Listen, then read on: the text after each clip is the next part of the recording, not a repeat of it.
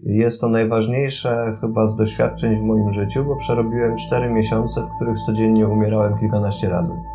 Więc tego już się aż tak y, nie boję, jeżeli chodzi o sam fakt umierania. Ale co było ciekawe, przez zupełny przypadek poznałem człowieka, który zmaga się z, podobnego typu y, objawami i chorobami od lat 10. I ja jemu opowiedziałem moją historię, on się uśmiechnął, mówi, masz nerwicę rękową.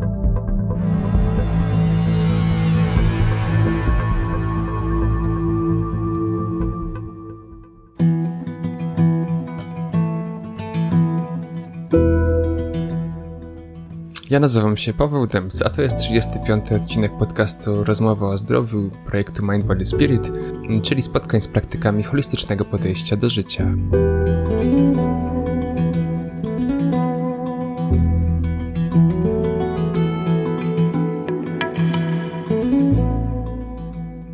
Dzisiaj chciałbym poruszyć bardzo istotny temat z mojego punktu widzenia. Temat nerwic i zaburzeń lękowych, które to są tematem często wykluczonym, wypieranym społecznie przez naszych najbliższe rodziny, przez społeczeństwo.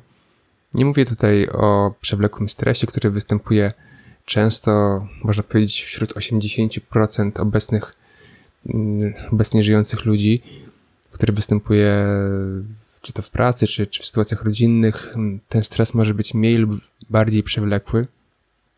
Jednak w pewnym momencie, jak przekroczymy tą granice, to nasz układ nerwowy nie wytrzymuje i ten, ten, taka, ten taki przewlekły stres zamienia się mm, w normalną chorobę, która daje oznaki somatyczne w naszym ciele, czyli różnego rodzaju stany lękowe. I tutaj już nie pomożemy sobie metodami pracy ze sobą, psychoterapią. W tym momencie pojawia się już farmakologia i to taka dosyć inwazyjna w tym momencie warto właśnie zwrócić uwagę, co nam dolega, bo wiele osób nie jest świadoma, że żyje w tym stanie, albo jeżeli już jest świadoma, to nie jest w stanie wytłumaczyć tego najbliższej rodzinie, czy też e, swoim otoczeniu, gdyż jest to wypierane e, często społecznie i ludzie nie są w stanie zrozumieć, że ktoś nie jest w stanie po prostu wyjść z domu albo nie jest w stanie wyjść e, z pokoju, czy, czy wstać z łóżka, bo, bo ponieważ e, czuje, że umiera, ponieważ dusi się, ponieważ nie czuje swojego ciała, to są poważne mm, takie objawy, które uniemożliwiają często pracę i egzystencję w społeczeństwie. I tutaj ważne jest zrozumienie, zrozumienie człowieka, który, który ma taki stan i świadome rozpoczęcie pracy z nim. E, ważne jest dla mnie, żeby sygnalizować to w takich projektach jak mój, ponieważ często mówi się, że y, takie stany możemy wyleczyć y, tylko metodami alternatywnymi, ale nie jest to prawdą.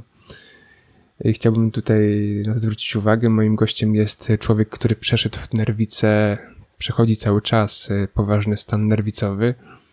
Mm, spotkał się z kilkunastoma lekarzami, którzy też nie byli w stanie zdiagnozować tej choroby leczył się na, e, u kardiologa, u internisty, robił różnego rodzaju badania e, i kilku, kilkunastu lekarzy nie było mu w stanie powiedzieć. Dopiero dowiedział się od znajomego, który miał podobne objawy, że jest to po prostu nerwica lękowa. I dopiero wtedy zaczął szukać odpowiedniego lekarza. A trwało to dobrych, dobre pół roku, zanim doszedł do tego wniosku i w tym momencie już był w takim stanie, że nie był w stanie wychodzić z domu, nie był w stanie co więcej, że nie był w stanie wychodzić, to w domu miał ataki takie, mm, które można by nazwać e, codziennym umieraniem. Po prostu umierał e, na wylew, na, na serce, tak mu się przynajmniej wydawało.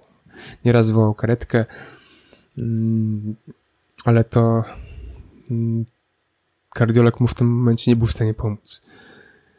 E, dopiero, dopiero leki przypisane przez psychiatrę zaczęły mu pomagać, ale to jest już kolejna historia, o tym dowiecie się więcej.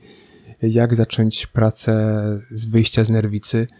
Y, zapraszam Was do wysłuchania rozmowy z Irkiem Julkowskim, mm, która jest także wstępem do webinaru, oczywiście w tym temacie i całej serii webinarów, które chcę zrobić tutaj dla Was, aby była ta świadomość zrozumienia tej przypadłości oraz jak zacząć ją diagnozować prawidłowo i jak z niej zacząć wychodzić.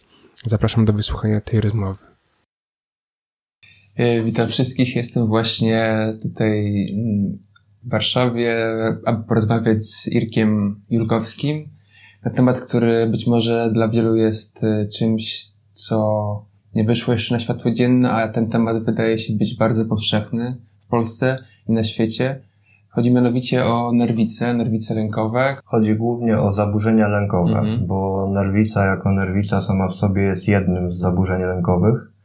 Tak samo jak zaburzeniem lękowym jest agorafobia, czyli mhm. lęk przed przestrzenią, arachnofobia, lęk przed pająkami, klaustrofobia, lęk przed zamkniętą przestrzenią, e, stres półurazowy właśnie, który mm, przywożą ze sobą żołnierze po wojnie. I to wszystko można zamknąć w jednym stwierdzeniu, w jednym e, temacie zaburzenia lękowe. Jest mhm. ich bardzo dużo.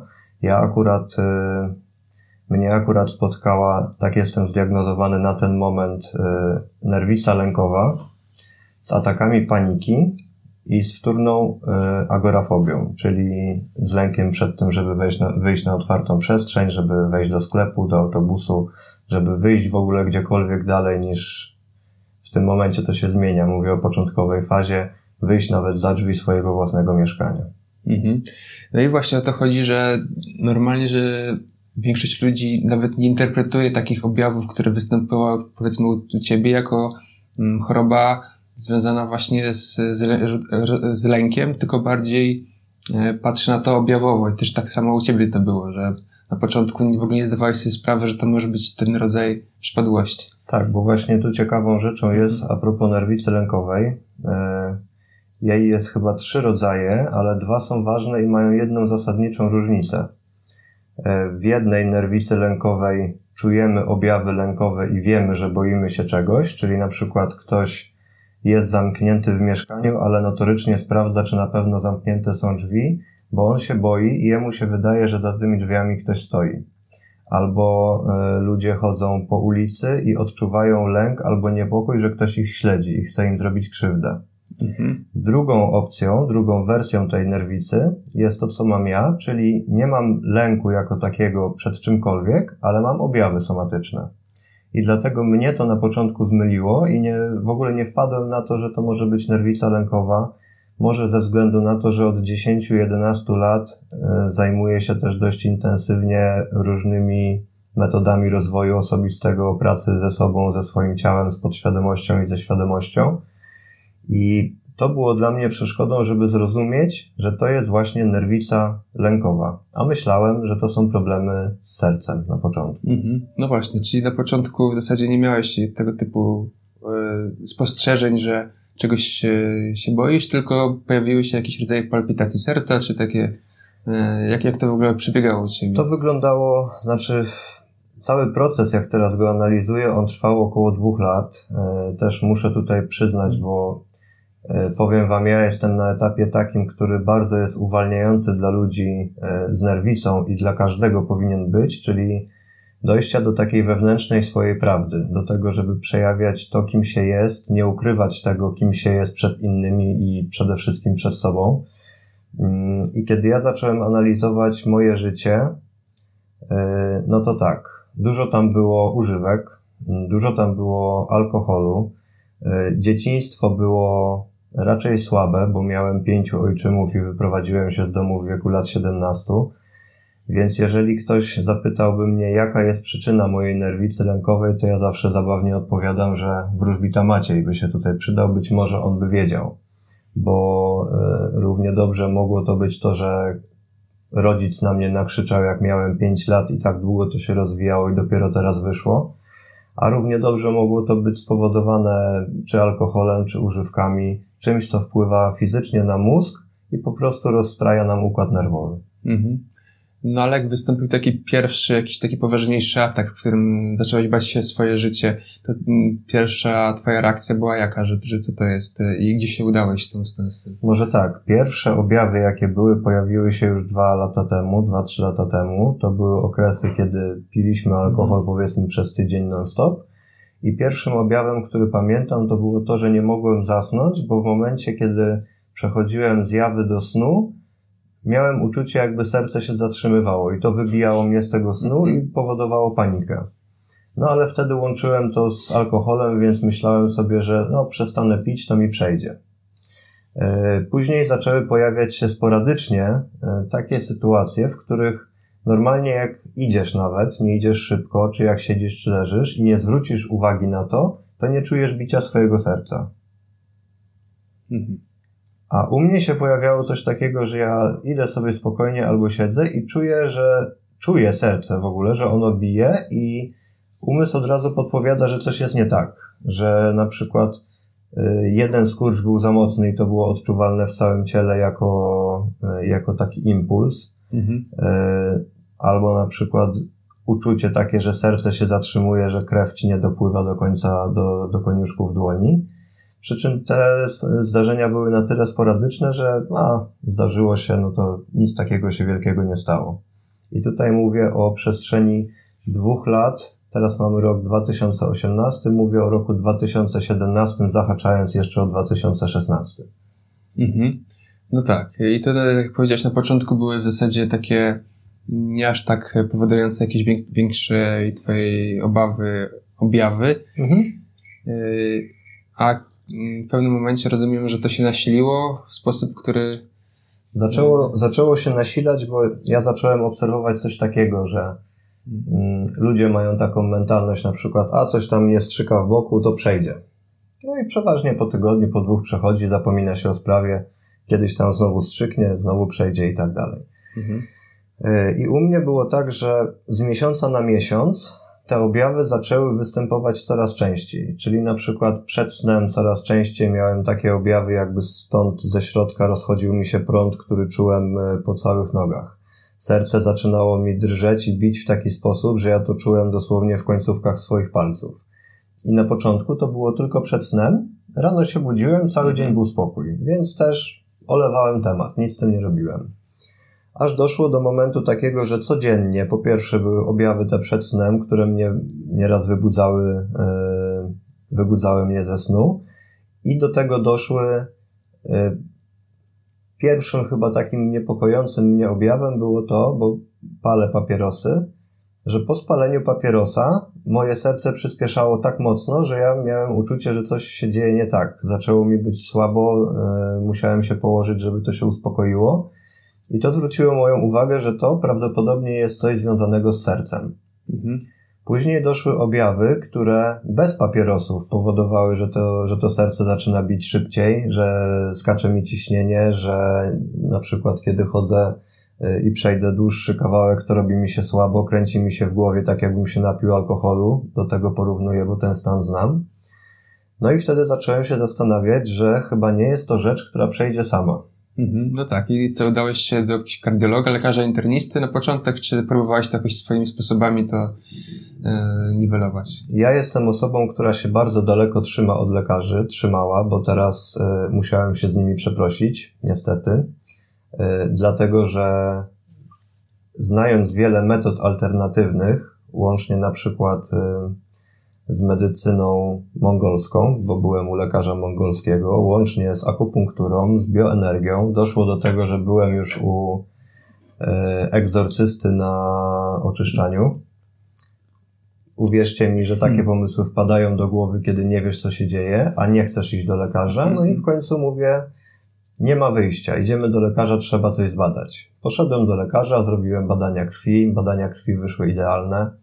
Wszystkie badania po kolei wychodziły idealne, a ja czułem się z dnia na dzień coraz gorzej, coraz mhm. słabiej. Wychodzenie gdziekolwiek na dwór było, no, było praktycznie niemożliwe. I już w takim momencie krytycznym, w którym pomyślałem sobie, że albo teraz zacznę coś poważnie z tym robić, albo za miesiąc już nie będę w stanie zrobić nic. Mhm. Znaczy ty mówisz, że byłeś w sumie na badaniach serca, jakieś EKG, echo serca, takie rzeczy związane z, z tą tak. główną przypadłością wychodziły idealnie. Wszystko wychodziło idealnie do momentu, w którym już płatnie wtedy poszedłem do kardiologa i miałem atak taki jak zazwyczaj mam, czekając pół godziny na wejście do kardiologa, który jak zobaczył co się ze mną dzieje, położył mnie od razu na EKG, Y, jak zobaczył wynik EKG, to powiedział, że to się kwalifikuje karetka, szpital, operacja serca, ablacja serca albo coś w tą stronę. Ja wtedy niestety nie miałem NFZ-u, więc ta y, możliwość odpadła.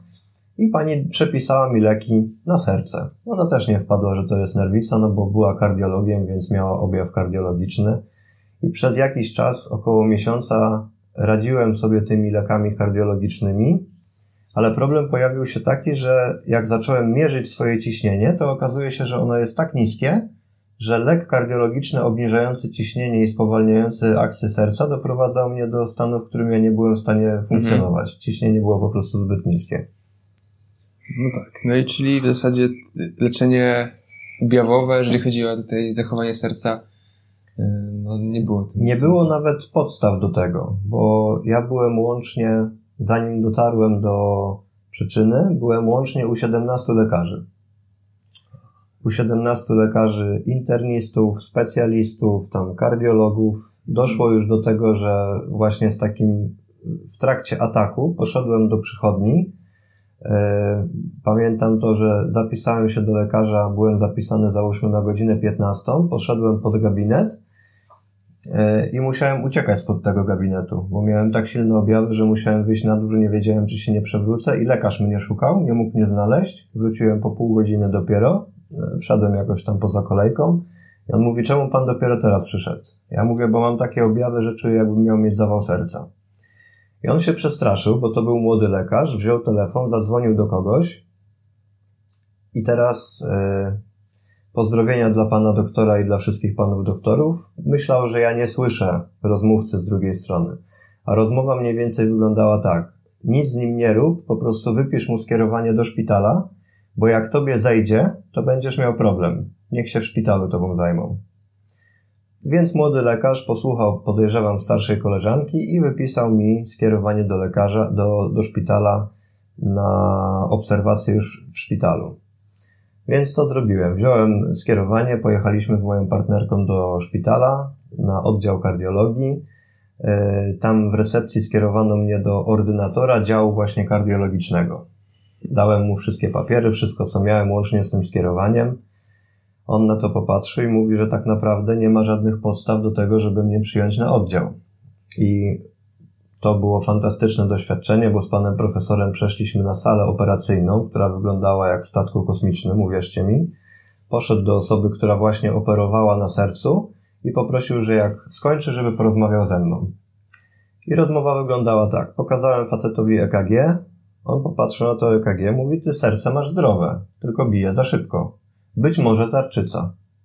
Y, być może coś jeszcze innego. Ja mu wtedy powiedziałem, że radzę sobie pieprzem cayenne. Jeżeli ktoś ma problemy z sercem i z ciśnieniem, poczytajcie koniecznie o właściwościach pieprzu cayenne i o tym, jak robi się wyciąg z pieprzu cayenne, bo e, był taki uzdrowiciel, do którego przez 30 lat przywożono różnych ludzi i przez te 30 lat nikt u niego nie umarł na zawał serca, mimo tego, że przy, przywozili mu ludzi już prawie martwych dzięki właśnie wyciągowi z pieprzu kajen, który jak e, dacie sobie pod język, tak wyreguluje akcję serca i ciśnienie, że to wszystko działa. Podobnie działa czosnek, więc zalecam 2-3 dziennie ząbki czosnku, jeżeli ktoś ma problemy z ciśnieniem i z sercem.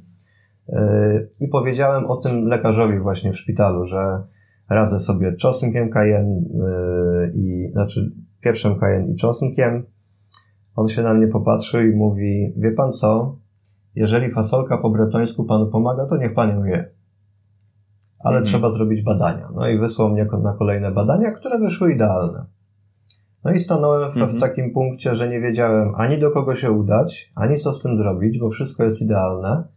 Byłem już y, tak zdenerwowany, że po prostu poszedłem do lekarza inter, y, internisty z nastawieniem nie takim, że ja będę go pytał, tylko zacznę żądać. Więc wchodzę do gościa, daję mu całą teczkę on sobie przegląda, tam wyciąga jakieś swoje wnioski. Ja mówię, człowieku, pisz mi skierowania na wszystkie możliwe badania, na prześwietlenia, na prześwietlenie wszystkich części ciała, na wszystko, co możesz. I on to zrobił i mam jeszcze te skierowania ze sobą, bo w końcu z nich nie skorzystałem. Miałem pięć skierowań i doszedłem do momentu, w którym nie byłem w stanie wyjść z domu, bo miałem ataki od 8 do 11 razy dziennie potrafiłem mieć atak, który mi wyglądał na atak serca, ewentualnie na wylew, ewentualnie na nie wiadomo co. Ja nie byłem w stanie wyjść poza drzwi swojego domu. Czyli w zasadzie kilka razy dziennie miałeś takie stany, że, że umierasz, tak? Tak. Czy nawet kilkanaście razy dziennie. Tak, kilkanaście w razy, stanie. kilkanaście razy dziennie i to wyglądało, wiecie, z mojej strony jest to najważniejsze chyba z doświadczeń w moim życiu, bo przerobiłem 4 miesiące, w których codziennie umierałem kilkanaście razy.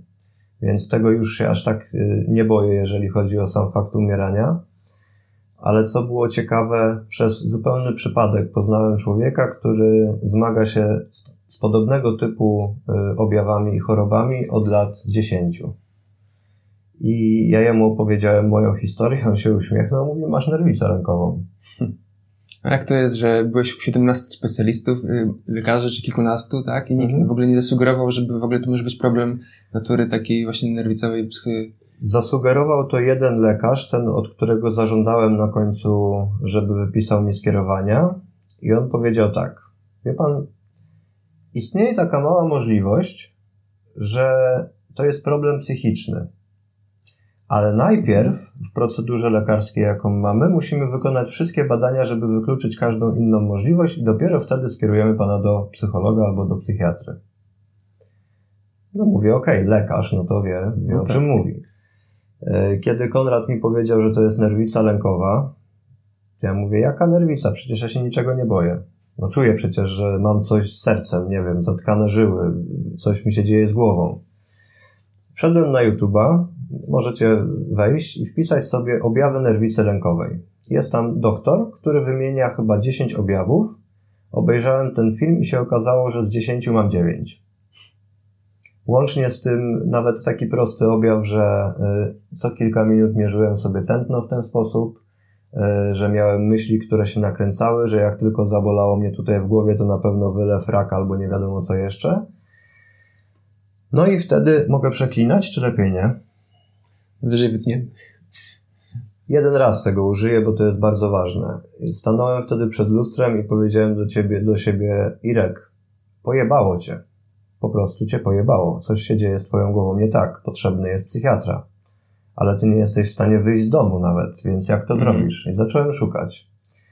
Yy, I jak wpiszecie sobie bodajże My Own Clinic, jest taka klinika, w której można skorzystać z 30-minutowej bezpłatnej rozmowy z psychoterapeutą. Opowiedziałem na tej rozmowie pani, co się dzieje. Ona powiedziała, że na 99% jest to nerwica lękowa, ale że do tego potrzebny jest psychiatra. Dostałem skierowanie do psychiatry też online. Odbyłem z nim godzinną Mhm. rozmowę. I co powiedział do mnie psychiatra? Mówi Irek, mm, mówisz mi o zawale serca, mówisz mi o wylewach. Od czterech miesięcy? Mówi stary, gdyby to był zawał serca, to albo byłbyś pokrojony, albo byłbyś w piachu. I mówi, ja ci wypiszę receptę, wyślę ci lek, ale nie wykupuj tej recepty, spróbujemy to zrobić inaczej, ale masz ode mnie zadanie. Wbiegnij na czwarte piętro i zbiegnij na dół, tak żeby tam ktoś czekał w razie gdybyś miał zawał i zobacz, co się stanie.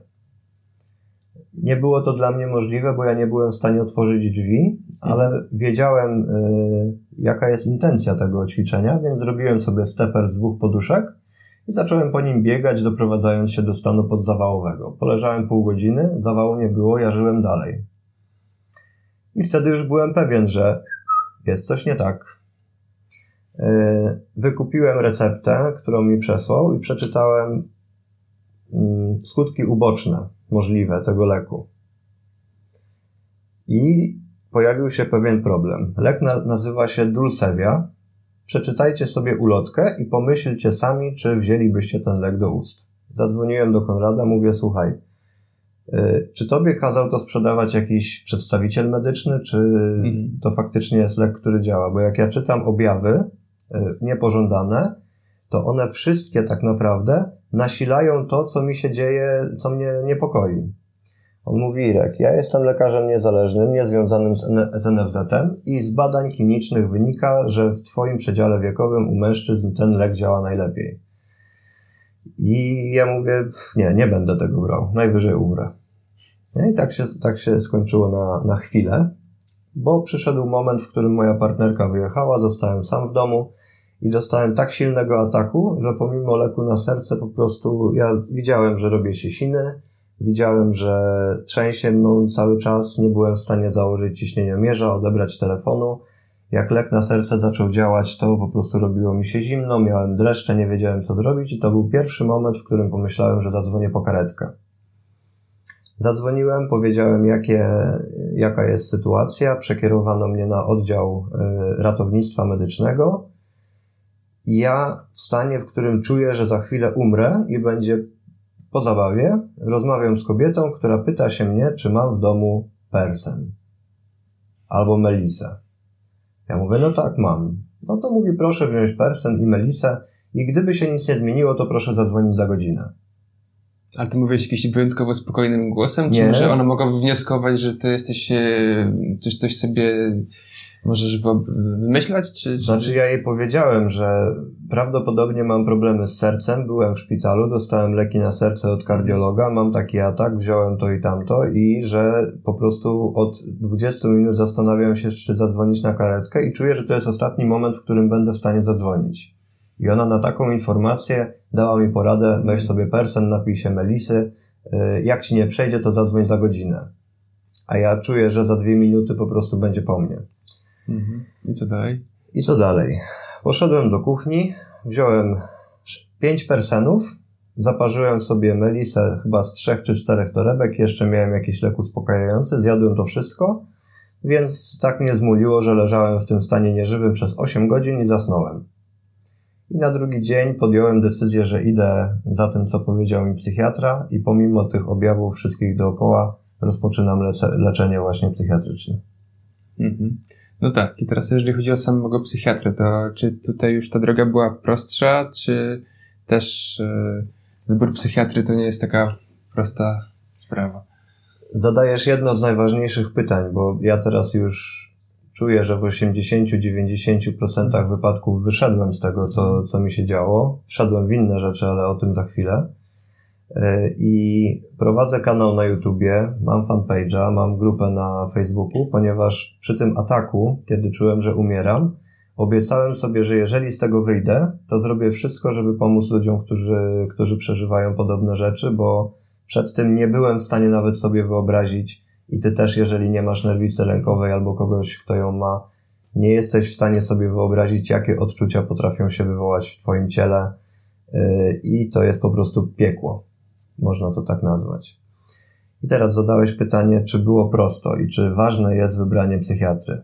No tak. Piszą do mnie ludzie, którzy nie wychodzą z domu od lat 10, mieszkają w małej miejscowości, nie mają pieniędzy i w tej miejscowości jest jeden psychiatra, który kobiecie przepisuje od 10 lat ten sam lek, który nie działa już od 9 lat. Mhm. Ale psychiatra jest tak nauczony i wychowany, że to jest najlepszy lek, który może być, więc przepisuje dalej.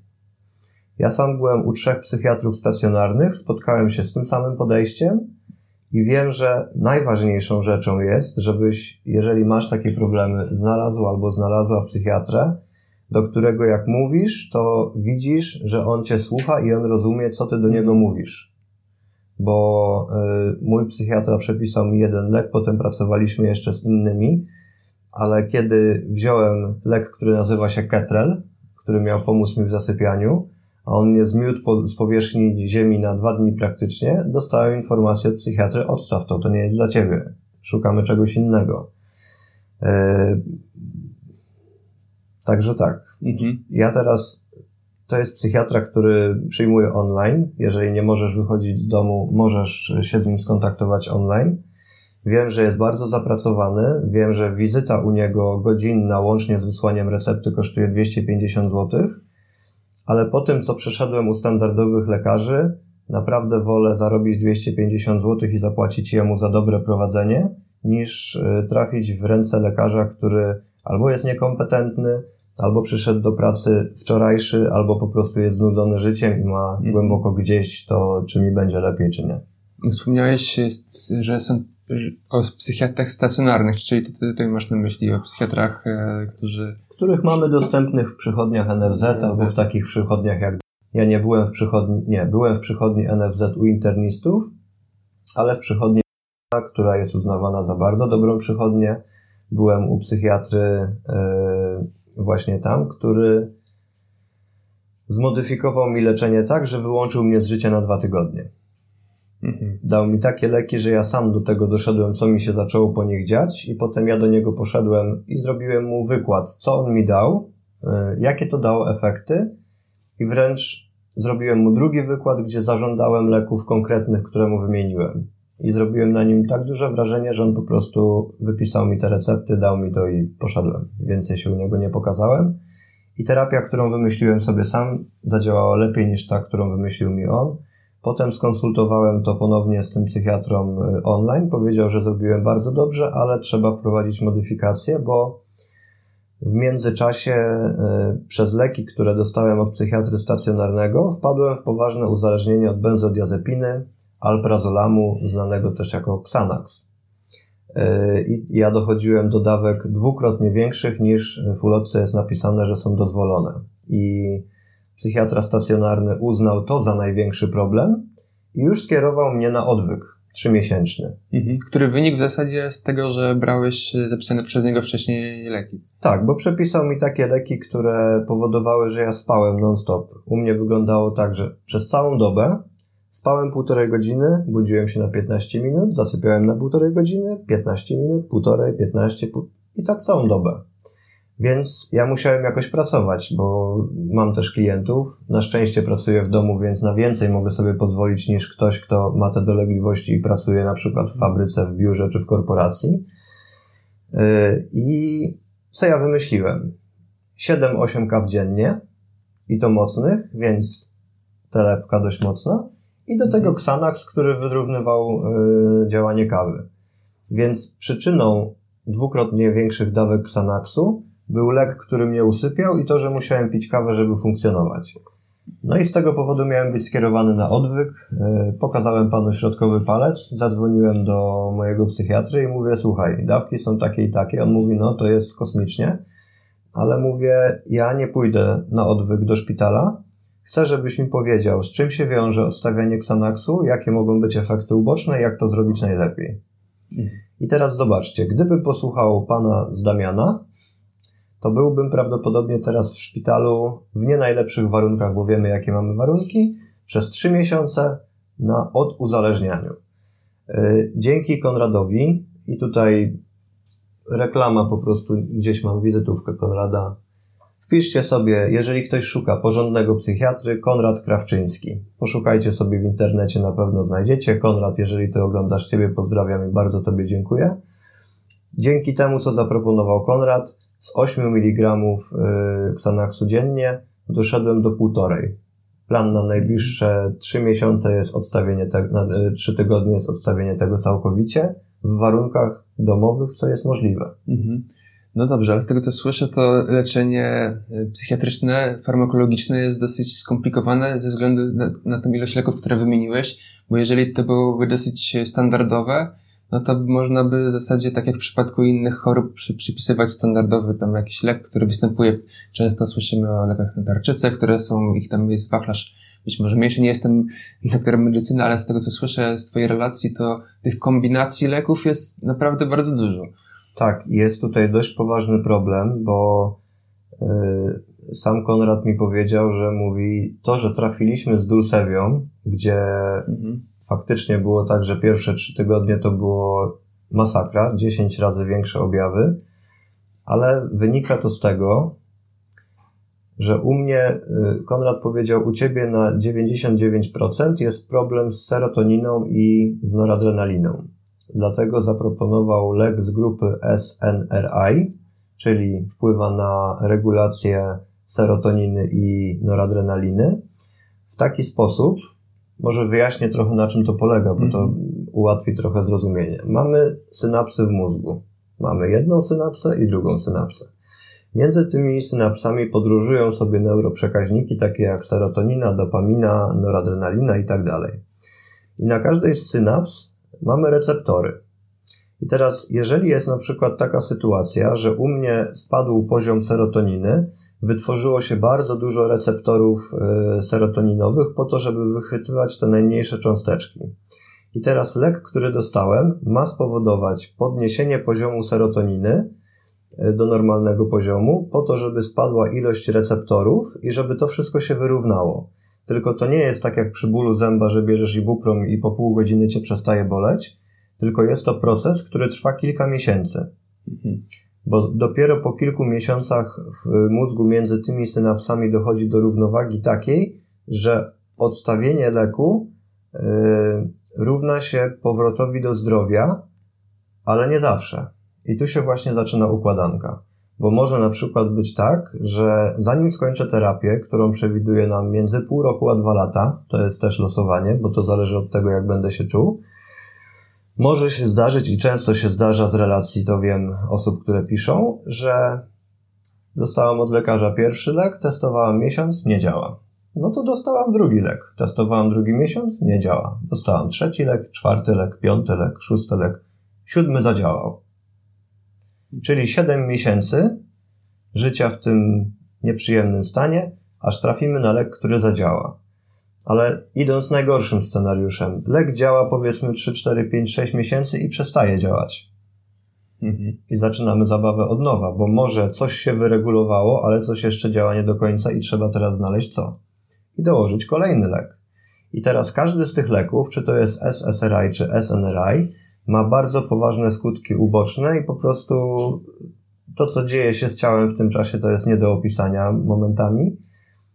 I do tego, żeby te skutki uboczne obniżyć, dostajemy leki uspokajające, takie jak Xanax, czyli alplazoram, które jest bardzo silnie uzależniające, w związku z czym ja się uzależniłem, teraz się oduzależniam. Więc tak jak Pawle powiedziałeś, jest to sprawa skomplikowana. Mm, jeżeli chodzi o wyleczalność, mhm. To jeżeli jest to, jest to oczywiście możliwe, ale w wielu przypadkach jest to praca na kilka lat. Czyli wygląda na to, że nie jest to prosta sprawa, żeby znaleźć po pierwsze psychiatrę, który e, dobrze dobierze leki, po drugie, nawet jeżeli dobierze te leki, to nie jest powiedziane, że to będzie działać tak, jak powinno działać, albo jak się wydaje nam, że to, to powinno działać. Ale jeżeli już jest taki wspaniały układ, że to wszystko nam wygląda, że działa, te leki nie powodują jakichś dolegliwości i widać, że działają, mhm. Mm, to jak, jak docelowo to wygląda? Zmniejszamy te dawki aż do momentu, gdy nie bierzemy w ogóle i wracamy do normalnego życia, tak jak powiedziałeś? Znaczy tak powinno być, to byłby idealny scenariusz, e, ale początkowo wygląda tak, że jeżeli trafiamy na lek, który zaczyna działać, tak jak to u mnie właśnie było z Dulcewią, to w pierwszym etapie zaczynamy od minimalnej dawki tego leku, żeby mm, organizm się mógł przyzwyczaić, bo może wytłumaczę leki SSRI i SNRI, na jakiej zasadzie to w ogóle działa. Otóż wprowadzamy do organizmu substancję, e, która powoduje podwyższenie serotoniny i jednocześnie zmniejszenie receptorów, które tą serotoninę wy, wyłapują, tak żeby to w miarę znormalizować. I teraz początkowy na przykład tydzień na leku SSRI, SNRI to jest dawka 30 mg, ale docelowa dawka terapeutyczna to jest 120 mg. Więc najpierw e, co tydzień zwiększamy na przykład o 30, hmm. czy tam w jakimś dłuższym e, okresie czasu. No i tu jest potrzebny już lekarz, który określi, jak długo tą dawkę będziemy przyjmować. No i oczywiście dodatkowo mogą być różne efekty uboczne związane z tym lekiem i do tego potrzebne są kolejne leki, żeby niwelować efekty uboczne. E, przy leku Xanax, czyli przy alprazoramie, który jest benzodiazepiną, to się tyczy wszystkich benzodiazepin, powinno się je stosować maksymalnie 4 tygodnie, bo mniej więcej tyle czasu trwa, aż organizm nasyci się tym lekiem głównym. No i teraz jesteśmy nasyceni lekiem głównym i moim zdaniem uczymy organizm na jakim poziomie ma utrzymywać serotoninę. Jak długo to będzie trwało, tego nie wiadomo, to jest indywidualna sprawa każdego i trzeba konsultować to z lekarzem, w którym momencie te leki odstawiamy. I teraz proces odstawienia leku SSRI też podobno jest bolesny, bo schodzimy z tych dawek coraz niższych no ale może być tak, że będziemy czuć się źle. Ja jeszcze w tym etapie nie jestem, więc się nie będę wypowiadał, jak to wygląda mhm. E, dokładnie, ale z tego, co czytałem i rozmawiałem z osobami, no to jest drugi, powiedzmy, miesiąc, aż yy, wypłuczemy z organizmu tą substancję, którą wprowadziliśmy i on sam zacznie wchodzić na odpowiednie obroty. Mhm. No tak, no ale nawet już zakładając, że przejdziemy ten cały proces i dojdziemy do tego punktu wyjściowego, w którym nie ma ataków i nie bierzemy żadnych leków, no to wydaje mi się, że jednak przyczyna, która, z której to wszystko się wzięło, e, no nie była mm, związana z organizmem, tylko miała jakąś przyczynę psychologiczną, czy też, e, tak jak powiedziałeś, sam nie byłeś w stanie tego zdefiniować ze względu na swoją przeszłość.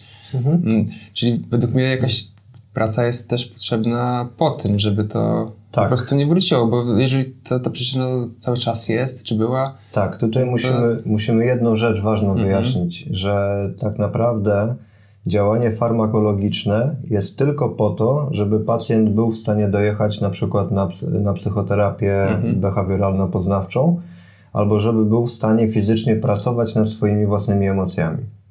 Tak.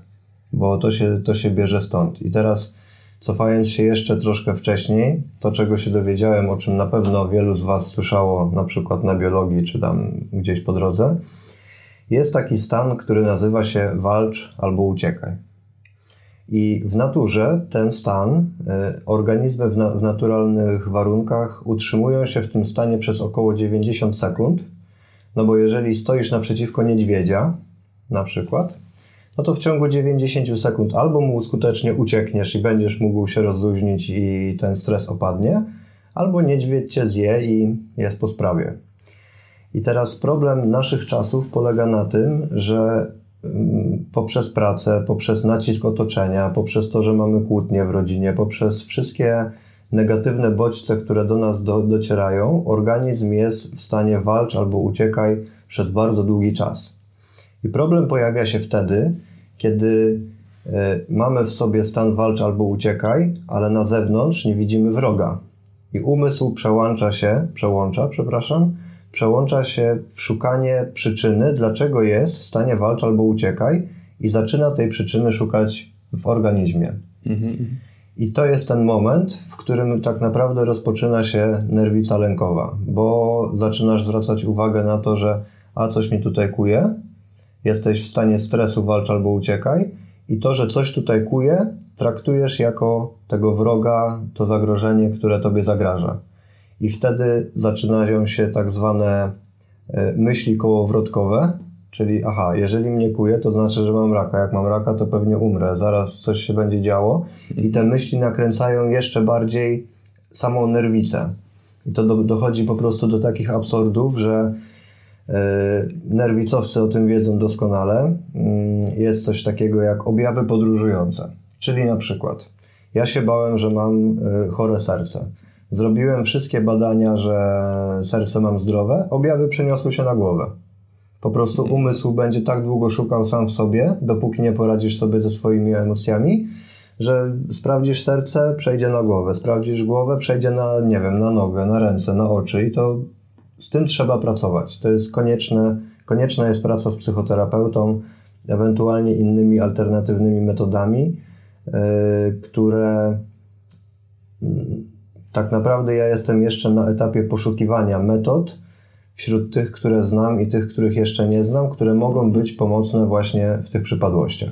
Mhm, ale na tą chwilę to, co udało Ci się zaobserwować z rozmów, y, i ze swojego doświadczenia, jakie mm, masz może jakieś metody czy sposoby mm, radzenia sobie może niedocelowo, ale może tymczasowo z jakimiś rodzajami y, ataków, czy... Mm, znaczy tak, na pewno, na pewno są na YouTubie dostępne filmy tak zwane ASMR. Y, warto jest podczas ataku włączyć sobie taki film. To, co podstawa, y, jaką trzeba zrobić, to jest po pierwsze ignorancja objawowa, tak to się nazywa, czyli świadomie wiemy, że jesteśmy chorzy na schorzenie lękowe i ignorujemy objawy, bo wiemy, że nie zagrażają naszemu życiu. O ile jesteśmy zbadani przez lekarza i badania nie wykazały, że mamy wadę serca, czy mamy jakieś inne uszczerbki na zdrowiu, które mogą faktycznie nam zagrażać. Więc w przypadku wystąpienia ataku po prostu ćwiczymy się w ignorowaniu tych objawów. I samo to, sam ten proces może spowodować, że objawy będą występowały rzadziej, albo jeżeli dojdzie do ataku, to nie będzie on tak duży. Mhm.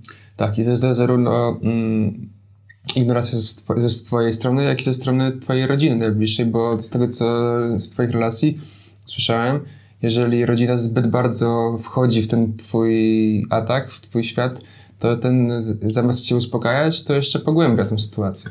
Tak, tutaj odnośnie rodziny i otoczenia jest w ogóle mm, temat szerszy.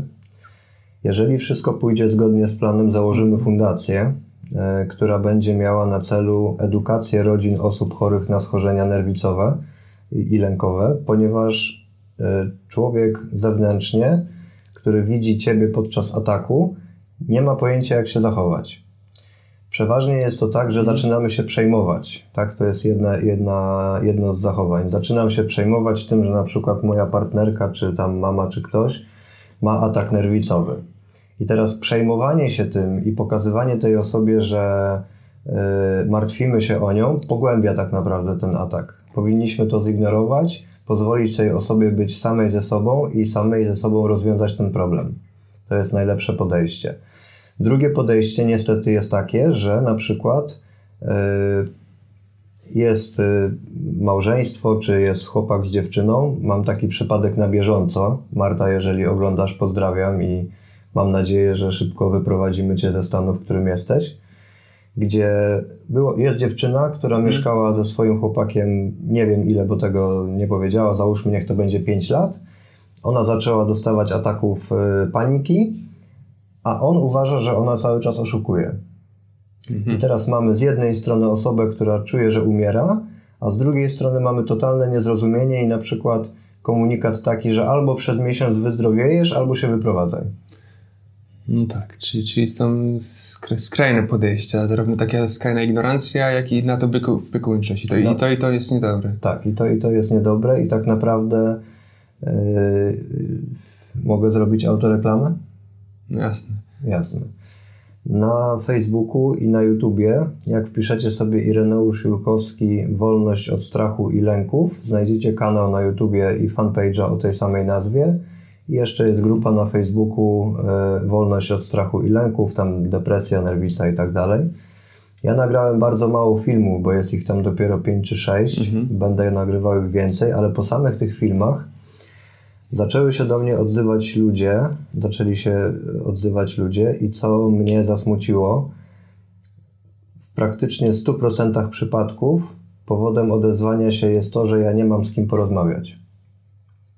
I prosi mnie osoba, czy mógłbym porozmawiać z nią chociaż pół godziny na Skype czy przez telefon, bo ona nie ma nikogo, z kim mogłaby porozmawiać, kto by rozumiał, co ona do niego mówi. Mhm. I tutaj pojawia się taki problem, bo te osoby nie dość, że mają problem w ogóle z wyjściem, z funkcjonowaniem o pracy nieraz można zapomnieć, to są totalnie nierozumiane.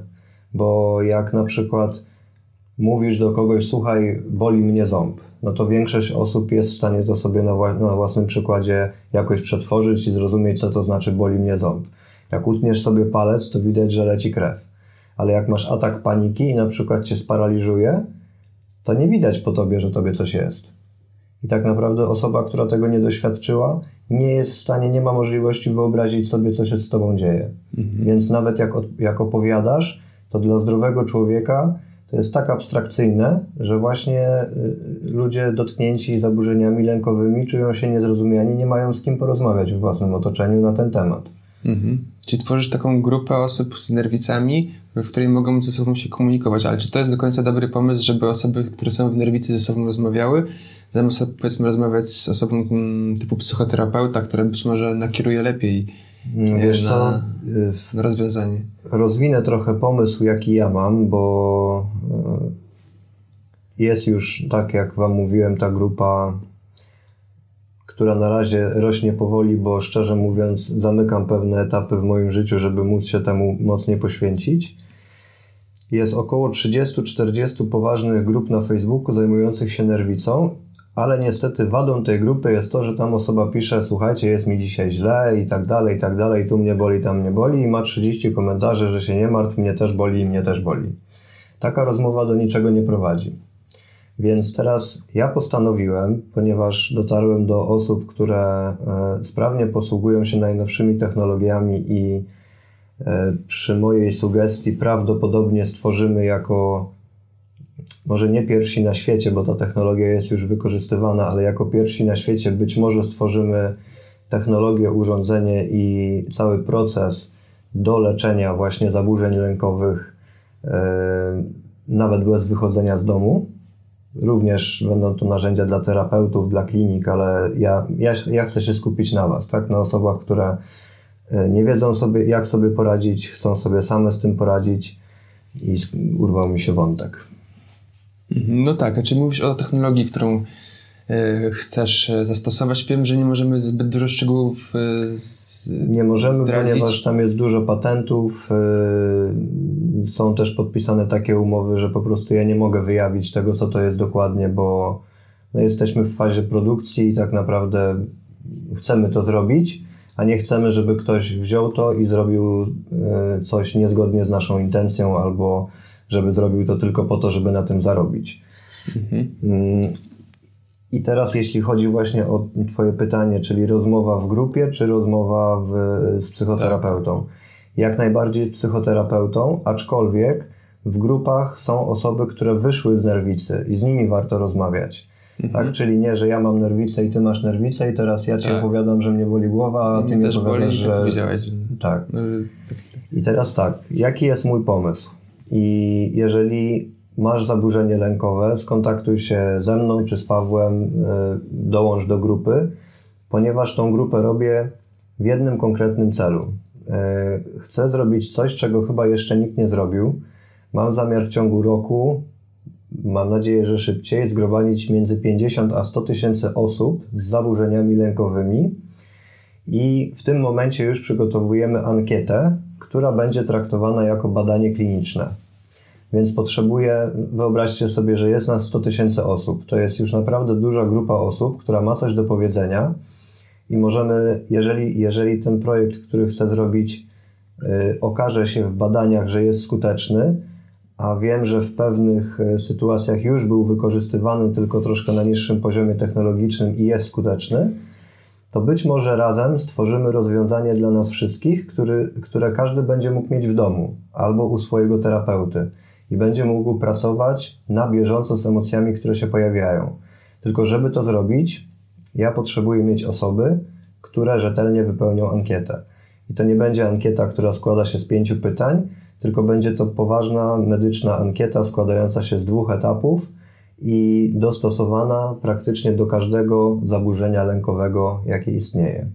Także no tutaj zachęcam, taki jest mój cel, ponieważ sam przeżyłem tyle śmierci, że jak czytam historię osób, to naprawdę mm-hmm. jestem przekonany o tym, że każdy, kto tego doświadczył, miał chociaż przez chwilę taką myśl, żeby stworzyć albo żeby powstało rozwiązanie, które może pomóc w tym właśnie zakresie. Mhm. No jeszcze raz chciałbym podkreślić, jak duży, jak duży to jest to problem. Z tego, co mówisz, 100 tysięcy osób, yy, potencjalnie jest taka grupa, która... Znaczy, ja sobie taką grupę wymyśliłem. Mhm. To jest tak, jak tworzycie na przykład mapę marzeń. Tak, ja sobie założyłem 100 tysięcy osób. Mhm. Równie dobrze to może być A są jakieś badania, które potwierdzają ilość osób z nerwicami w Polsce, powiedzmy? Czy... Yy, powiem tak. Wiem to od y, psychiatry. Yy Mam nadzieję, że nie pomylę liczb, mogę się pomylić tam o kilka rzędów, ale 80% społeczeństwa jest w grupie ryzyka, że zachoruje na zaburzenie lękowe. Yy, około chyba 30 czy 40% osób doświadcza yy, ataków na przykład paniki czy innych ataków związanych z lękami z czego chyba 13 czy 14% doświadcza tego na tyle sporadycznie, że nie przywiązuje do tego uwagi, czyli 3-4 razy w życiu mają atak paniki i to się nie powtarza. Ale znowu z drugiej strony 25-30 w okolicach tylu procent osób cierpi na zaburzenia lękowe e, na co dzień. I są to zaburzenia lękowe takie, które już podlegają leczeniu, albo takie, które za chwilę będą musiały być leczone, bo na przykład ktoś doświadcza tak dużego stresu w pracy, że, yy, no, że prędzej czy później pęknie, tak? Tutaj mówimy też o wypaleniach zawodowych. Często wypalenie zawodowe to jest jedno, bo mi się znudziło, ale często jest tak, że jeżeli przez 10 lat szef na ciebie krzyczy, no to jesteś cały czas w stanie walcz lub uciekaj. Tak, tak. I teraz, jeżeli masz silną psychikę, no to zmienisz pracę, zmienisz swoje życie, ale jeżeli nie masz tak silnej psychiki, to do ciebie trafi, to w końcu trafisz do psychiatry. Mhm.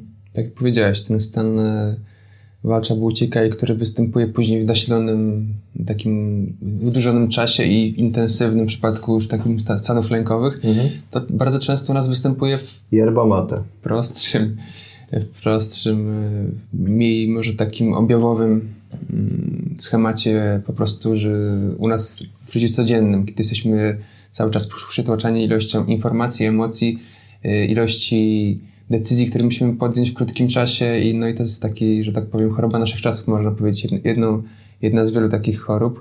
Niemniej jednak 20% y, społeczeństwa y, mówi, że, że może być, y, mieć już takie objawy stanów lękowych. Tak, na przykład moja kuzynka, która jest młodsza ode mnie bodajże o 4 czy o 5 lat, Mm, napisała do mnie po zobaczeniu filmów, że też tak naprawdę nie ma z kim o tym porozmawiać, ale ma już podstawowe objawy, bo na przykład gramy sobie, załóżmy w kalambury, mówi z, ze znajomymi i kiedy przychodzi moja kolej, ja czuję już kołatanie serca, czuję, że już coś się ze mną dzieje nie tak. No i teraz możemy powiedzieć, to jest naturalne w miarę, że odczuwamy tak lęk przed wystąpieniem publicznym. Mhm. Zastanówmy się jednak, czy to jest naturalne, że odczuwamy ten lęk a tak naprawdę y, koduje nam się go w szkole już. Tak. I samo to, że na przykład kiedy występowałeś publicznie przy tablicy, rozwiązując zadanie na matematyce, które ci nie wyszło, a pani cię ośmieszyła, może być przyczyną do tego, że w ciągu lat 10-15 rozwinie się w tobie nerwica lękowa. Mhm. Także nie bagatelizujmy takich objawów y, i też zbyt szybko nie podejmujmy decyzji być może yy, o Mm, leczeniu na podstawie pierwszej diagnozy. Była, tak jak powiedziałaś, pierwsza, pierwsza twoja styczność z lekarzem to e, była, że jeźdź do szpitala, operacja serca, ponieważ ten stan wskazuje na to, że to jest stan Pierwsza styczność z lekarzem była taka, że y, trzeba zbadać krew. No tak. Tak, no, no, no zbadali, zbadaliśmy Ale pierwszy taki atak poważniejszy, gdzie tak. tam trafiłeś już podczas ataku tak, na wizytę. Tak, tak, tak, tak. No to było właśnie, że już szpital i kroimy serce, a się okazało, że nie ma podstaw. Ja miałem też robionego holtera, czyli 24-godzinne mierzenie rytmu serca, nic nie wykazało. Wszystko było ok, akurat wtedy. Yy, dlatego nie bagatelizujmy pierwszych objawów i bardzo poważnie zastanawiajmy się nad tym, czy sytuacja życiowa, w której jesteśmy, czy praca, w której jesteśmy, związek, w którym jesteśmy, otoczenie naszych znajomych, czy to jest na pewno, yy, jest takie ładne powiedzenie, czy to jest miejsce, w którym chce się żyć tak? Czy to są ludzie, z którymi miło spędzasz czas, czy na przykład y, to są ludzie, z którymi chlejesz wódkę i piwo i to są twoi koledzy, wiesz, od kieliszka. Czy to są osoby, które, z którymi kontakt rozwijacie, bo razem macie wspólne pasje, szukacie rozwiązań i coś budujecie? Czy na przykład ostatnie pół roku, jak przeanalizujesz, to tak naprawdę spotkania z nimi to była strata czasu przed telewizorem, komputerem, granie albo rozmawianie o tym, jakie perfumy albo jakie gacie kupić. Mhm. No tak, no, no, kwestia życia codziennego, które często wygląda tak, że jesteśmy w pracy w permanentnym stresie i przez cały tydzień i czekamy na piątek, w którym to rozładowanie polega właśnie często na, na telewizji alkoholu, y, takich po prostu znieczulaczach. Co, co tak naprawdę mhm. pogłębia problem? Na pewno go nie rozwiązuje. Więc czasami warto się zatrzymać, może zacząć właśnie od takiej samorefleksji nad tym, co się dzieje u nas w życiu. I być może będzie to taki pierwszy krok do samorozpoznania tego, co, co naprawdę się u nas dzieje i być może także w porę zapobiegniemy tym bardziej nasilonym objawom, które często już nie możemy wyleczyć e, w taki sposób e, lekki poprzez e, własną pracę, tylko wtedy już wchodzi mm, farmakologia i to taka bardzo Taka, z którą nie chcecie mieć do czynienia. Tak. tak. bo ja byłem, tak jak mówiłem na początku wywiadu, daleko byłem od tego, żeby chodzić do lekarzy, ale poprzez własne zaniedbania i przez to, że nie dostrzegłem wcześniej, że są takie objawy i przez brak informacji, bo yy, ja byłem w szoku, że o tym na przykład, że nerwica lękowa nie ma, nie ma informacji na ten temat. Jak zacząłem szukać i kopać mhm. już y, w konkretnych y, dziedzinach, wtedy tak, wtedy znalazłem, ale powszechnie o tym się w ogóle nie mówi. I na przykład y, masz objawy nerwicy lękowej i ktoś, kto przez nią przechodził, albo lekarz od razu ci powie, że to prowadzi do nerwicy lękowej, a twoje otoczenie machnie ręką i powie, przestań pieprzyć głupoty, nie? Tam tak. walnij sobie piwko, to ci przejdzie. Weź się w garść. Weź się w garść, ogarnij się i bierz się do roboty, nie? I to jest taka rada. Rada z drugiej strony jest nie taka, tylko wyłącz ten telewizor, wyłącz to radio, zasłoń okna, usiądź sam ze sobą i poczuj siebie w środku. Poczuj siebie w środku i zrób to, zanim zrobi to za ciebie choroba. Bo nerwica potrafi cię sprowadzić do tego, że będziesz leżał w łóżku, będziesz leżała w łóżku przez kilka miesięcy, nie mogąc wyjść. I wtedy tak, będziesz miała czas przemyśleć swoje życie. Tylko zastanów się, czy chcesz to zrobić w ten sposób, czy zanim nastąpi to, że e, nie będzie innego wyjścia. Mhm. Tak, no i jeżeli rzeczywiście widzisz, że coś takiego się u Ciebie zaczyna dziać, to, zapraszamy właśnie na, do dołączenia do grupy. Irka, podam tutaj link w opisie. E, no i do śledzenia, co się, co się dalej dzieje, bo oprócz tego, że do tej grupy jest e, wsparcie, to także powstaje nowy projekt, który, tak jak powiedział Irek, zbieramy społeczność, w której o której potrzebujemy informacje dokładne na temat tego, co się u Was dzieje, szczególnie wśród tych osób, które mają już konkretne objawy. Tak, także też zapraszam, mm, bo inaczej, ja, mnie nie interesuje to, żebym był popularny, sławny, czy żebym miał największą grupę na Facebooku, y, chociaż chciałbym, żeby, żeby tak było, żeby w jednym miejscu, jeszcze nie wiem, czy to będzie grupa na Facebooku, czy coś innego, żeby zgromadzić wszystkie osoby, ale jeżeli jesteś na przykład administratorem takiej grupy, jeżeli jesteś e, założycielem takiego forum, napisz do mnie, ja się bardzo chętnie podzielę, na przykład dam Ci od razu rolę administratora tej grupy, którą będziemy tworzyć razem. Dołączę Cię do grupy, którą nazwałem Admini Pozytywnej Zmiany. Mam tam osoby, które właśnie zarządzają takimi grupami. I nie jest to tak, że ja sobie wymyślam i robimy, tylko ustalamy razem, y, co byłoby najsensowniejszego żeby pomóc tym ludziom, których mamy tak naprawdę pod małą, ale jednak pod opieką, bo to są ludzie w naszych grupach, oni często zadają nam pytania. E, często jest tak, że osoba prowadząca grupę ma większe doświadczenie e, i też może odpowiedzieć. Często jest tak, że mamy jakiś bardzo ciężki przypadek i jak jest 10 administratorów, 20 czy 30 w jednym miejscu zgromadzonych, to my bardzo szybko możemy porozmawiać, jakie są rozwiązania i pomóc prawie że natychmiast jeżeli jesteś psychologiem, psychoterapeutą, psychiatrą i cały ten wywiad jakoś Cię zainspirował i robisz to nie dlatego, żeby odbębnić swoje 8 godzin w pracy i zarobić kasę i mieć yy, spokój, yy, a chciałbyś faktycznie pomagać ludziom, to też zapraszamy, bo prędzej czy później ja chcę stworzyć sieć psychoterapeutów interwencyjnych, do których osoba yy, nawet nieubezpieczona, bo często tak jest, że przecież jeżeli 10 lat siedzę w domu, no to nie mam pieniędzy, nie mam mhm. pracy, nie mam ubezpieczenia, nie mam do kogo się odezwać, na NFZ nie mogę liczyć, na nic innego nie mogę liczyć. Sorry, coś trzeba z tym zrobić i mam nadzieję, że mi się to uda. Dlatego na tym etapie potrzebuję osób, które robią to z misją. Mam, mhm. już, taki, mam już takie osoby, Naj, najbardziej aktywna jest tutaj Ania, która będzie u mnie jutro. Będziemy właśnie opracowywać ankietę. Ale każdego, kto ma otwarte serce i kto czuje ten problem, zapraszam do współpracy, y, bo potrzeba nas bardzo wiele, żeby zmienić sytuację, która jest obecnie i żeby stworzyć faktycznie rozwiązania, które działają. Mhm, dokładnie. No i także osoby, które być może nie są psychoterapeutami, ale pracują z ludźmi z nerwicami skutecznie metodami różnymi niekonwencjonalnymi, które rzeczywiście działają, e, to także zapraszam oczywiście do kontaktu, jeżeli są jakieś e, pomysły, pomysły chociażby na to, to, co z tym zrobić. Co z tym tak? zrobić, to, to jesteśmy otwarci. E, ja mam, polecę kogoś jeszcze spoza. Jasne. Mm, spoza. Jest, pamiętam, że ma na imię Bartek, nie pamiętam nazwiska, ale jest strona strefa rozwoju.pl i tam jest do kupienia kurs, który nazywa się Pomoc. Nie został stworzony dla nerwicowców i dla osób z zaburzeniami lękowymi, ale dokładnie o tym mówi. I e, Bartek podawał ćwiczenie na webinarze, który chyba jest dostępny ogólnie. To jest jedno z ćwiczeń na to, w jaki sposób e, neurologicznie wygasić lęk w swoim mózgu.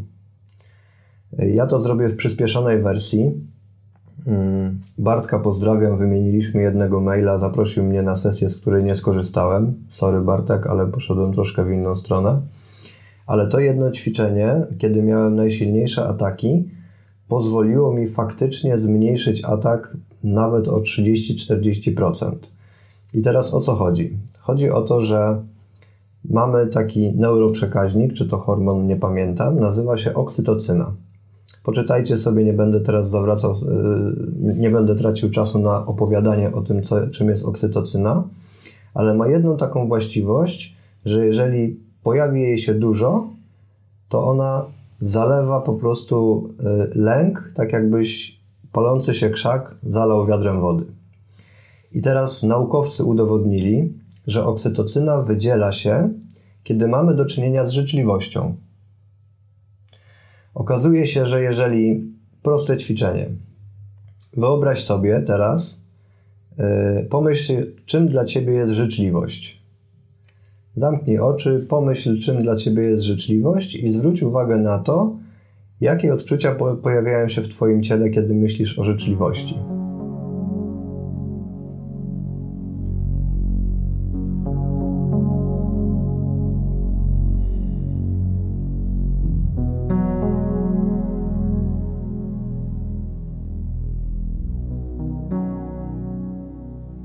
To można zrobić sobie dowolnie długo, no ale tutaj, żeby nie przedłużać, Paweł, jak myślisz o życzliwości, to co ci przychodzi do głowy? Jakie, jakie odczucia odczuwasz w ciele?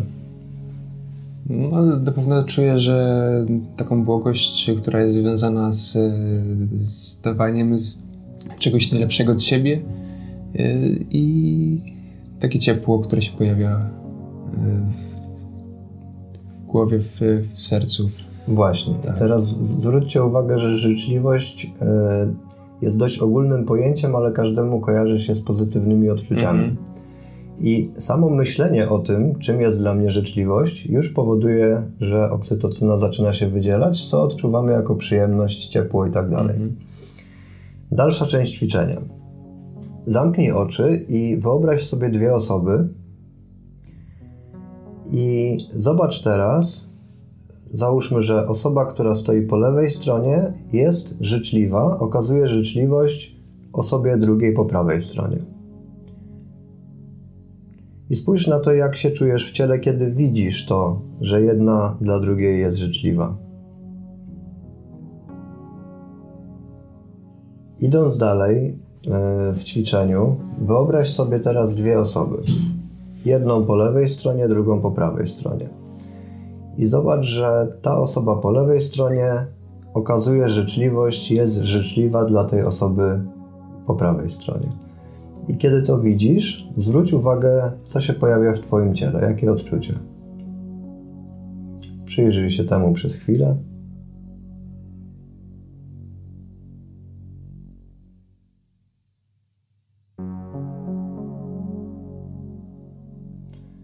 I kiedy już to czujesz, zobacz, że osoba po prawej stronie odwdzięcza się życzliwością osobie po lewej stronie, czyli obie są wobec siebie życzliwe.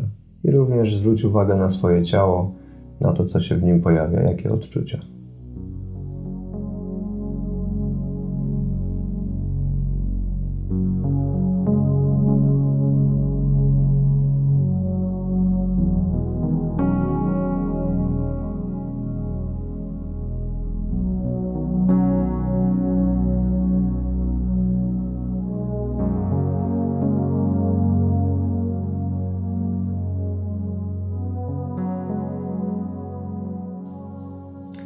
Kolejny etap. Zobacz, że przychodzisz do kogoś. Czy to do domu, czy do sklepu. Wyobraź sobie to tak, jak chcesz. I zwróć uwagę na to, że ta osoba przyjmuje ciebie z życzliwością. zobacz, jak się czujesz, kiedy jesteś przyjmowany z życzliwością, kiedy jesteś przyjmowana z życzliwością.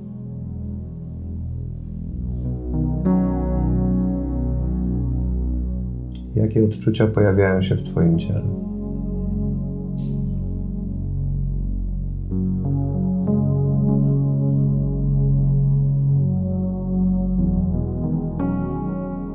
Odwróćmy teraz sytuację I wyobraź sobie, że przychodzi ktoś do ciebie, na przykład do domu czy do twojej firmy, i to ty przyjmujesz go z życzliwością, którą on odwzajemnia.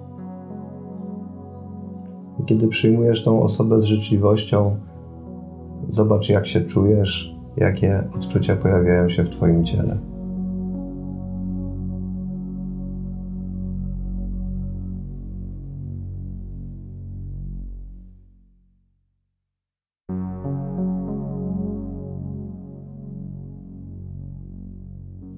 Kiedy już to masz, kiedy już to czujesz, ostatnim, najważniejszym etapem ćwiczenia jest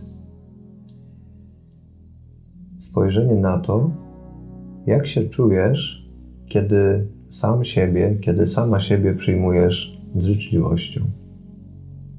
Dokładnie w takim momencie, dokładnie w takim stanie, w takiej sytuacji, w jakiej się znajdujesz, jaka by ona nie była. Jak się czujesz, kiedy siebie przyjmujesz z życzliwością.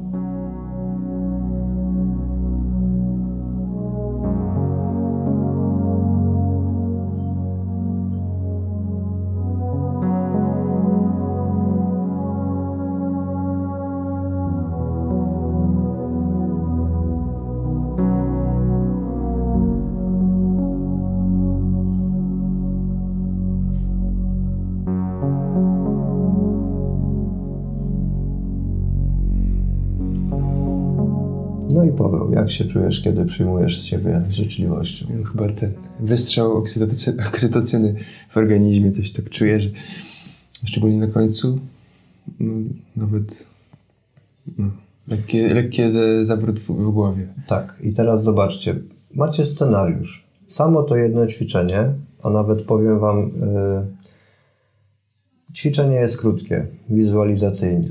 Zróbcie je, nawet jeżeli nie macie nerwicy, lęków, niczego. Zróbcie to sobie trzy razy dziennie, dajcie sobie na to tydzień czasu czy więcej.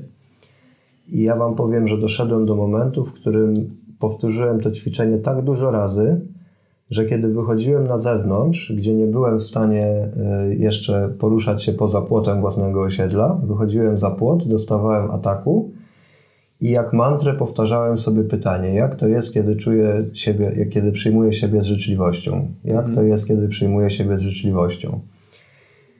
Nie wiem, jak to będzie u Was, ale u mnie ja czułem coś takiego, że z jednej strony mam atak, z drugiej strony przyjmuję siebie z życzliwością i czułem tak, jakby z mózgu coś ciepłego rozlewało się po moim ciele. I autentycznie dzięki temu jednemu prostemu ćwiczeniu byłem w stanie wyłączyć lęk na tyle, że dojście do żabki, które było niemożliwe, stało się możliwe. Dlatego yy, z Bartkiem ze strefy rozwoju nie mam w ogóle kontaktu i to nie jest promowanie produktu, żeby zarobić, ale naprawdę kurs Pomoc ma takich ćwiczeń więcej i jest 90-dniowym yy, 90 programem, żeby wyprowadzić siebie yy, ze stanu walcz albo uciekaj. Czyli to jest kurs tak, tak naprawdę dla każdego, czy ty masz nerwicę, czy nie. Jeżeli pracujesz w warunkach, które cię stresują, jeżeli chcesz pozbyć się lęku, zainteresuj się tym. Bartek bardzo mądrze opowiada o, których, o rzeczach, które mi po prostu opuściły szczękę. Jedną rzecz powiem tylko. Czy wiesz, że jeżeli jesteś w lęku albo w strachu, to twoje IQ spada automatycznie o 20%? Można by tak założyć. W zasadzie to jest tak. naturalne. Że tak, odcina się płat czołowy, który jest odpowiedzialny za podejmowanie decyzji racjonalnych i zaplanowanie. I więc jeżeli jesteś w stanie lęku lub strachu, w stresie, to przestajesz mieć 100% możliwości, które mógłbyś mieć. Mhm. No tak, czyli wtedy ten, ta część mózgu, która nie jest potrzebna w momencie ucieczki, walki, Dokładnie. jest odcinana, żeby dać więcej energii temu pierwotnemu mózgowi, Dokładnie. który odpowiada właśnie za walcz, uciekaj. Tak? No to, a szczególnie, że te stany się mogą teraz zdarzać u nas e, bardzo często, więc szczególnie w pracy, potęgując. Tak, jesteśmy w środowisku, które jest ściskane coraz bardziej i tak naprawdę z każdej strony docierają do nas informacje, które budzą lęk. Mhm. Dlatego na przykład od 9 chyba czy 10 lat już nie używam telewizora i tak, trzymam, trzymam się kilometr po prostu od mainstreamu, bo tam nie ma pozytywnych informacji, tam jest straszenie ludzi. Mm, bardzo dobrze to widać w Stanach Zjednoczonych, gdzie poprzez telewizję są w stanie wywołać ogólnie strach w całym kraju przed czymś, co być może nawet nie istnieje. Mhm. Tak, tak. To jest też dobry pierwszy krok, żeby chociażby, jak ktoś nie może się od telewizji oderwać, to chociażby od tych wiadomości, które są nasycone właśnie negatywizmem, e, się odciąć, to już daje widoczne efekty nawet po miesiącu odstawienia takich właśnie tak. E, informacji. No. A, y jeżeli coś rzeczywiście jest ważne w świecie, to na pewno do Was i tak to dotrze ta informacja. Jeżeli jest ważna dla Was. Jeżeli, dokładnie. Tak, bo to, co się dzieje na drugiej stronie kuli ziemskiej, w pewnych przypadkach może być ciekawe, ale czy Ciebie to dotyczy i czy możesz fizycznie coś z tym zrobić i czy ta informacja jest Ci do czegoś potrzebna? Raczej nie. Mhm. Tym, y, tu bardzo kieruję wielką prośbę, bo wiem, że są takie osoby, które zostawiają sobie włączony telewizor na noc, bo inaczej nie potrafią zasnąć. Tak, to jest praktyka. Kupcie sobie audiobooka, puśćcie sobie coś mądrego, jeżeli coś musi do Was gadać, ale nie zostawiajcie na noc, kiedy śpicie i Wasza podświadomość rejestruje podświadomie informacje. Nie zostawiajcie sobie programów, które, gdzie lecą wiadomości i to wszystko Wam się koduje w głowie. Niektórzy będą się z tego śmiać, My z Pawłem wiemy, że tak to działa, bo po prostu to nam się wgrywa do systemu, a później rano wstajesz wkurwiony i nie wiesz dlaczego. No po co ci to?